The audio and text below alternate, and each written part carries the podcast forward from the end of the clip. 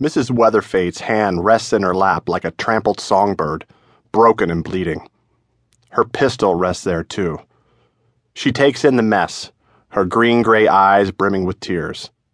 They make me think of beer bottles at the bottom of a pool. Well, shit, Victor, she says. I didn't expect it to end like this.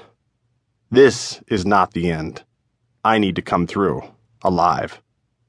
I sit a few feet away on a wobbly stool that begs to collapse, a hole torn deep into my thigh.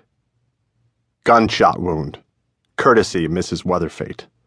It feels like the bullet is still in there, a molten barb digging its way deeper.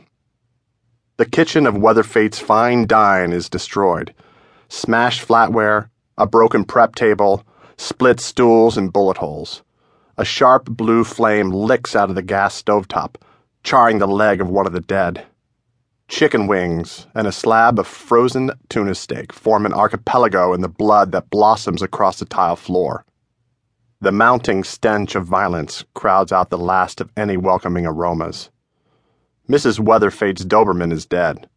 So is Mr. Weatherfate, and his four men. Their bodies litter the place. I study the pooled blood, the scattered food, and I hear myself say, When did you start serving tuna?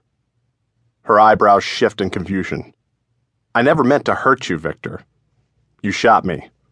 Well, yes, she says, turning her gaze to me. I mean, in the larger, life sort of way. Growing up, Mrs. Weatherfate and her husband were the closest thing I had to parents. When I was a kid, Mrs. Weatherfate seemed old to me, ancient. But now that I'm 28, I see that isn't true. There's barely 12 years dividing us.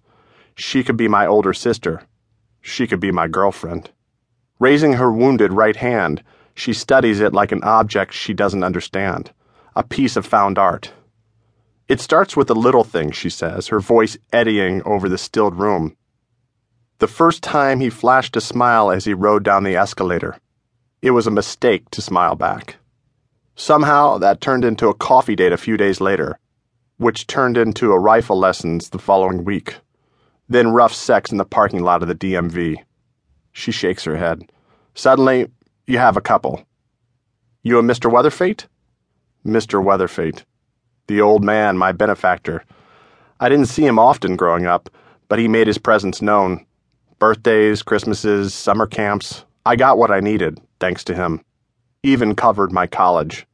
And my aunt, the woman who grudgingly raised me, never had problems with the rent or groceries or gas money. Now the old man sits slumped at his desk.